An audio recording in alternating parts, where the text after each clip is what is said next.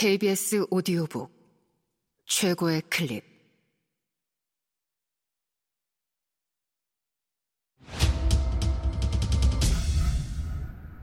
KBS 오디오북. 셜록 홈즈의 모험. 첫 번째. 보헤미아 왕실 스캔들 코난 도일 지음 성우 이자영 이규창 읽음 셜록 홈즈에게 그녀는 항상 그 여자다. 좀처럼 그녀의 이름을 입에 올리는 법이 없다. 그가 보기에 세상 어떤 여자라도 그녀 앞에서는 빛을 잃어버린다. 그렇다고 홈즈가 아이린 애들러라는 여성에게 사랑 비슷한 감정을 느꼈다는 것은 아니다.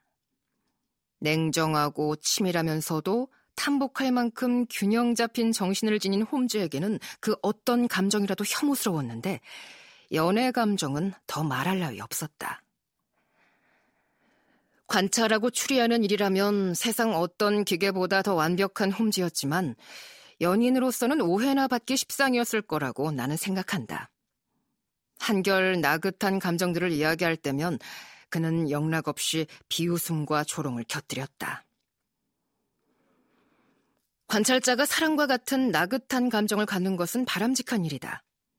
인간의 행동과 동기의 배를 벗기는데 도움이 되기 때문이다.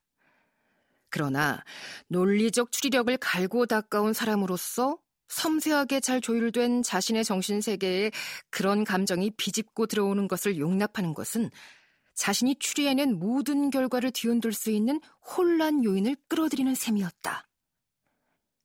홈즈 같은 기질을 가진 사람에게는 강렬한 감정보다 더 혼란스러운 것도 없었다. 그것은 예민한 악기에 모래가 들어가거나 높은 배율의 렌즈에 금이 간 것보다 더 곤혹스러운 일이었을 것이다.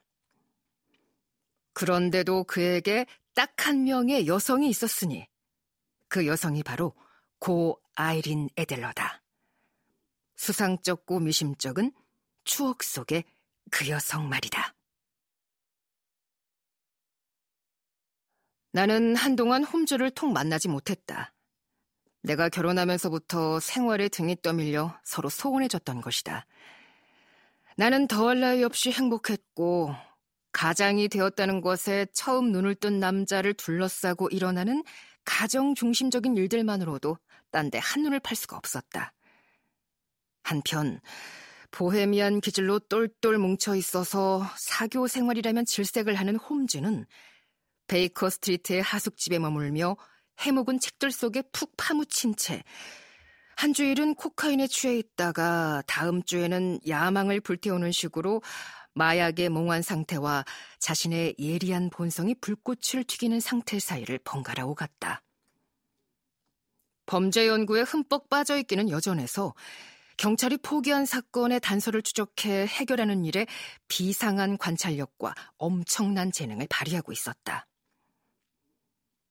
때때로 나는 그의 활약상을 어렴풋이 전해 들을 수 있었다. 트레포프 살인사건으로 오대사에 불려간 일, 트링코 말리에 사는 에킨슨 형제에게 일어난 특이한 비극을 해결한 일, 마지막으로 네덜란드의 지배 가문을 위한 임무를 교묘히 성공적으로 마친 일이 그것이다. 그러나 내가 아는 것은 그저 신문만 보면 누구나 알 수 있는 그의 활약의 흔적에 지나지 않았다. 옛 친구이자 동료였던 나로서도 그 이상은 알지 못했다.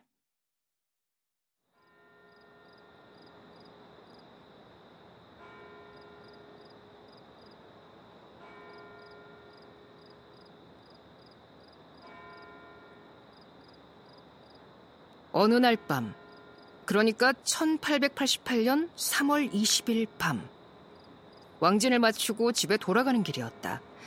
이 무렵 나는 다시 개업을 했다. 나는 우연히 베이커 스트리트를 지나가게 되었다.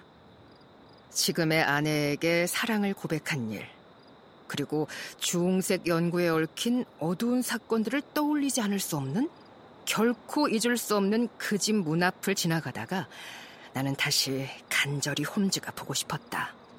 그가 비상한 능력을 어떻게 발휘하고 있는지도 알고 싶었다.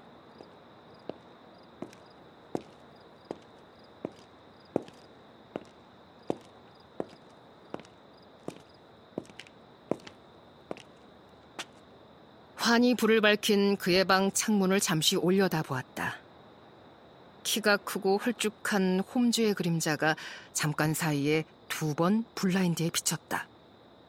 그는 고개를 푹 숙이고 뒷짐을 진 채 젠걸음으로 방 안을 서성이고 있었다.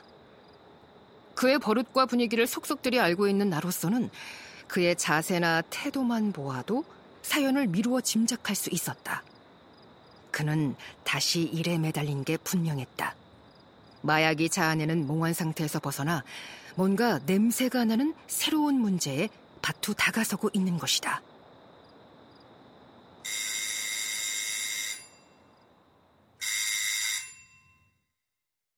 나는 초인종을 울린 다음 전에는 내 방이기도 했던 그 실내에 모습을 드러냈다.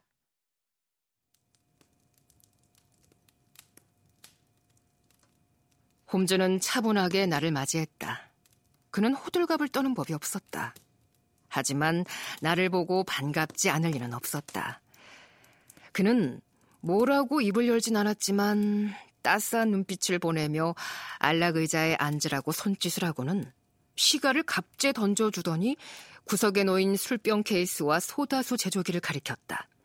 그러고 나서 그는 벽난로 앞에 섰다. 그는 내면을 꿰뚫어보는 특유의 방식으로 나를 쓱 훑어보았다. 음, 결혼하길 잘했군. 그새 몸이 7.5파운드나 부른 걸 보니. 그가 말했다. 7파운드야. 내가 대꾸했다. 이런 조금만 더 생각할 걸. 아주 조금만 더. 그런데 보아하니 다시 개업을 했군. 그런 굴레에 얽매이고 싶어 하지 않았잖아. 그건 또 어떻게 하라는 거야? 척 보고 추리하는 거지. 자네는 최근에 비를 흠뻑 맞았고 일솜씨가 영 서툴고 경솔한 하녀를 두었군. 그런 사실은 또 어떻게 알아냈을지 한번 맞춰봐. 이봐 홈즈, 그런 건 내게 무리야. 몇 세기 전에 태어났다면 자네는 틀림없이 마법사로 몰려서 화형을 당했을 거야. 내가 목요일에 시골길을 걷다가 후줄근하게 젖어서 집에 온 건 사실이야. 하지만 말끔히 옷을 갈아입었는데 대체 그걸 어떻게 추리해냈는지 짐작도 못하겠군. 그리고 메리 제인으로 말하자면 어찌나 구제불능인지 아내가 이미 해고 통지를 했어. 하녀 문제 역시 자네가 어떻게 알아냈는지 전혀 모르겠어. 홈즈는 좀이 쑤시는지 긴 두 손을 비비며 씩 웃었다. 흠, 그거야 간단하지. 내 눈이 말해주거든.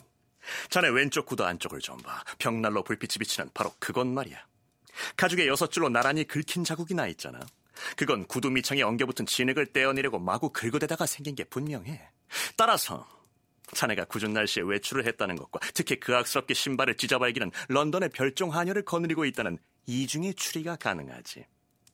자네가 개업을 한 것에 대해 말하자면 신사차림의 남자가 요두포름 냄새를 풀풀 풍기며 들어왔는데 오른손 검지가 질산은으로 검게 물든 게 보이고 의사들이 청진기를 곧잘 숨겨두는 중산모의 오른쪽이 불룩하니 바보가 아닌 다음에야 이 남자가 현장에서 뛰고 있는 의료인이라는 것을 맞추지 못할 리가 없지. 추리 과정이 너무 간단해서 나도 모르게 웃음이 나왔다. 자네 설명을 듣고 보면 모든 게 어처구니 없을 정도로 간단해 보여서 나도 쉽게 할 수 있을 것만 같아. 하지만 매번 자네가 추리를 할 때마다 나는 혀를 내두르지 않을 수가 없어. 설명을 듣기 전에는 정말 기가 턱 막히거든. 눈이 좋은 것으로 말하자면 나도 자네 못지 않을 텐데. 바로 그거야. 그는 담뱃불을 댕기고 안락 의자에 털썩 주저앉았다.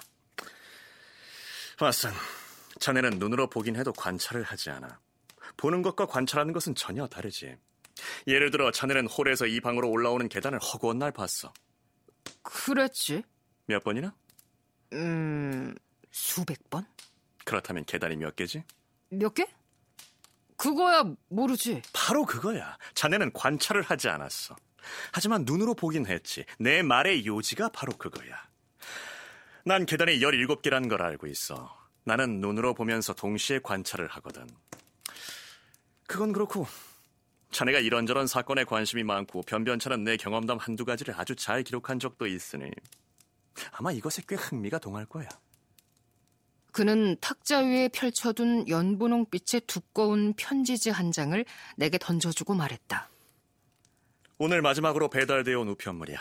소리내서 한번 읽어봐. 편지에는 날짜가 적혀 있지 않았고 서명이나 주소도 없었다. 오늘 밤 7시 45분에 심히 중대한 문제에 대해 상담하고자 하는 신사 한 분이 귀하를 찾아갈 것입니다. 귀하가 최근 유럽의 한 왕실에 봉사한 것으로 미루어 귀하는 이루 말할 수 없이 중요한 문제에 대해 안심하고 상담할 만한 분임을 알았습니다. 귀하에 대한 이런 평가는 우리가 모든 소식통으로부터 입수한 것입니다. 그럼 그 시간에 댁에 계시기 바라며 방문객이 마스크로 얼굴을 가려도 너그럽게 이해하시기 바랍니다.